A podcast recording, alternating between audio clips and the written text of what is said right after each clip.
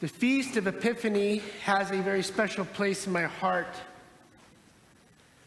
In the, the place where I had this turning point was like 12 years ago, and this, this image of this warning in a dream not to return, because in this idea of returning, I'll get that in just a second, not to return to their, to their homeland by going back to Herod but instead going back to their homeland by a different path, by a different way. Well, I always keep this in mind because Epiphany, we're get, that just means we're getting closer and closer to the end of the Christmas season. And we're going to enter into ordinary time. We're going to go back to ordinary time. This happens to us every single year in the, in the church's life. And there's even things that are being, as we take down decorations, as we, as we kind of put things back and package them away in our homes, there's the temptation just to kind of like shake off the holidays and to go back to living exactly like we were living before. Well, in a very special way, this year, 2022, I do believe this is going to be the end of the pandemic. I do. But there's going to be a big temptation for us to go back to our lives the way exactly the way they were prior to the pandemic. And from the very beginning of the pandemic, I have been preaching that that would be a mistake. That would be a big time fail. If we didn't have this pandemic on its own and its struggles and its challenges didn't in some way bring us to our knees from time to time to have a more deep and, and incredible encounter with the Lord. Whew. I would, that, would, that would be just sad. But it has, at least for me, I don't even look back at 2021 as being all that bad of a year. I've had lots of amazing encounters with the Lord, been called to do great things for Him, been able to participate in His divine life in ways that I haven't been able to do so far. Amazing gifts, graced moments.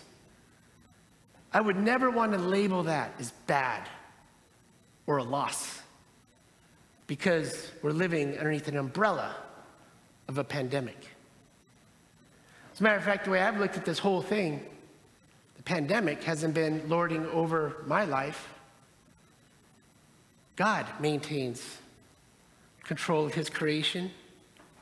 He lords over the pandemic and all of us in it. And so when this comes to an end, we are going to be called to, to return. But how are we going to return? I love this feast because 12 years ago, on the Feast of Epiphany, God healed me of a long standing addiction to tobacco. Long standing. I mean, they, they would say that that's like they, they equate like giving up chewing tobacco, like, you know, to, to getting off of heroin. And I tried so many times and I gave up on it. But on Epiphany, on that statement at the end of today's gospel, being warned in a dream not to return by the same path, they would go back to their homes by a different way. I really felt that the Lord could heal me of that struggle and he could he would grace me to go back by a different way. And i have not no temptation whatsoever to go back to it. This year in 2022, I really believe we are being called and warned do not go back to the way things were. Don't. Because our world has been changed by these days. And it hasn't been changed, you know, maybe those of us who have had spiritual experiences and been graced and, and soaked in everything that was good by it, by extra time with our families, maybe it, it maybe we can we can point to the good in it. there's a lot of people out there who have been deeply hurt by it. And they, there's anger, and there's distrust, and there's, there's craziness. There's people who are just reacting and overreacting to things that they, they never used to react to in that way before. We're seeing all sorts of struggle in our world. And we might see ourselves saying to ourselves sometimes, Whew, our world really needs to change.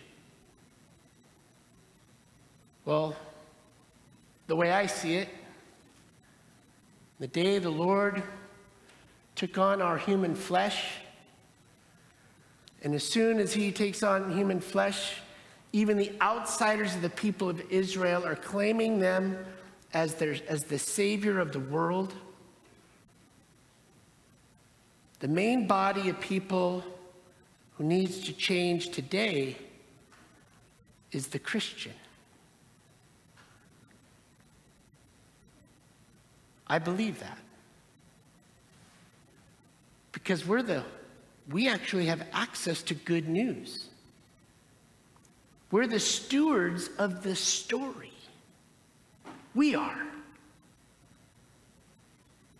And although there's all sorts of people out there trying to give the the evening news version of it, we Christians have been holding this way too personally for far too long.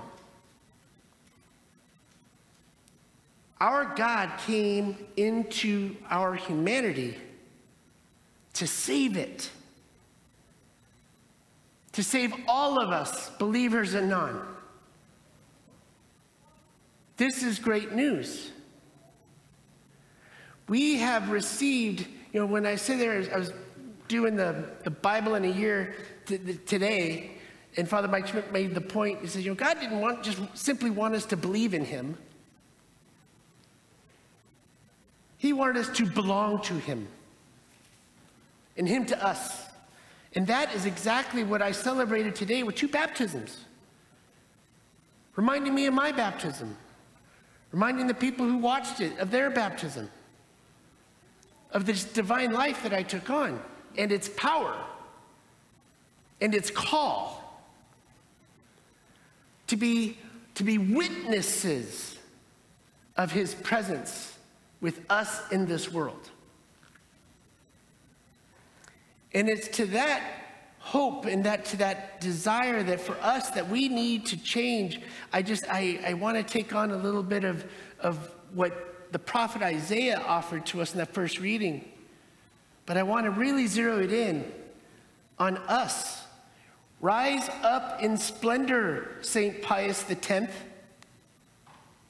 Your light has come. The glory of the Lord shines upon you. See, darkness covers the earth and thick clouds cover the peoples. We can see it. But upon you, the Lord shines, and over you appears his glory. We are meant to be the light in these times. We are meant to have something to say, to have a different story to tell when we're being, we're, we're having the negativity thrown in our direction. And so I, it's with that that I have a little bit of a challenge for you. A buddy of mine, he decided that he was going to do the Bible in a year. And I've read the Bible through many times. But thinking that maybe some of you, some of you did it last year, and this year they're offering a Spanish version of it. So I'm able to invite our Spanish speaking community into this work. I think it wouldn't be a bad idea if all of us kind of just try to take on a little bit of like listening to God's word every day for a period of time And whatever time we're listening to God's word, maybe listening to less news. And allowing that word over a year and the, and the explanation of it, Father Mike Schmitz, and how he is able to, he brings in the, uh, the catechism of the Catholic Church, he brings in really great insights into everything that, you, that we're talking about creation and how this really is incredible and extraordinary news. This is a living and effective word. And it's amazing. And we can't keep it to ourselves. But I, so I, I really do challenge you. We're only day two into it. We can get caught up pretty easily. The first day of those 12 periods, you got a kind of a little intro, which is about 20 minutes, and then you have the actual 20 minutes of the, of the scripture reading and the commentary. So your first, you know, some of these days, you, could be at this for about an hour. You can handle it. But to kind of engage this, I'm going to engage it. I'm engage it so that, you know, and me and my buddies, I can, we can actually talk about something different. Talk about something different that we just heard. The Lord present in His Word to us.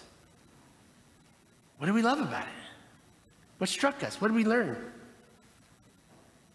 Most of it has been review, but I've already learned things in two days. That's cool. All of us can do this. So if you sign up for the, for the uh, podcast on, um, on your podcast app through the Ascension Press, just look for Bible in a year. And they'll walk you through it. And let's do this together. Let's have something to talk about. Let's have some real knowledge when like people start talking about the creation stories and getting it wrong. We can maybe explain it to them a little bit better. When we start talking and really digging in to our faith life and what we believe, let's, let's have this fresh in our mind. This would be a totally different way for us to kind of return back to whatever we're going to be going back into after this pandemic. But we need more of God's truth in this world. And guess who he's sending to speak it? That's us. And we can't wait for someone else to, to get the call because we've already received it. And so I just really want to invite you into this. It's about 20 minutes a day. And if you're sitting at your, you're listening to yourself currently right now, say, the Father, I don't have 20 minutes. Then you've just identified a major shift that you need to make for this coming year. If we don't have 20 minutes a day to give to our Lord, we need to make an adjustment. Sacrifice 20 minutes less sleep. Do whatever it takes. Because He wants to speak to us, He wants to speak to the church, He wants to speak to St. Pius X. And He wants us to be witnesses here in these times, in 2022, of light, of joy, and of hope. We are his witnesses now. And he's inviting us into a journey that we can engage together. Let's do our best. We may have heard a lot of people last year like, oh, I made it in about 40 days and then I jumped off. That's 40 days of spending time with sacred scripture that they didn't do the year before. Right? it's a win win. It's It's a win win. But what if? What if we get through the whole year? What will we gain? What will we look like? And what will we be saying?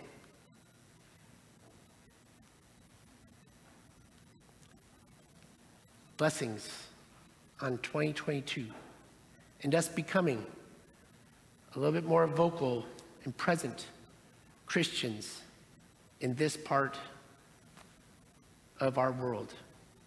To proclaim this good news, to be a people of prayer, to be a people who have a love for God and can speak about that love. Who will find themselves in public making the sign of the cross in a restaurant. Let us be that body that the, that the world is crying for us to be.